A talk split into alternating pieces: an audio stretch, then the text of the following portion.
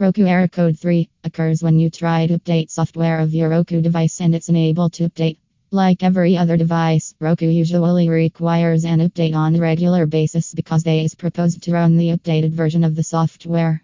In this article, we will tell you troubleshooting steps to fix this issue. If the issue is not solved, just grab your phone and call our experts at toll free number plus 1 844 521 9090.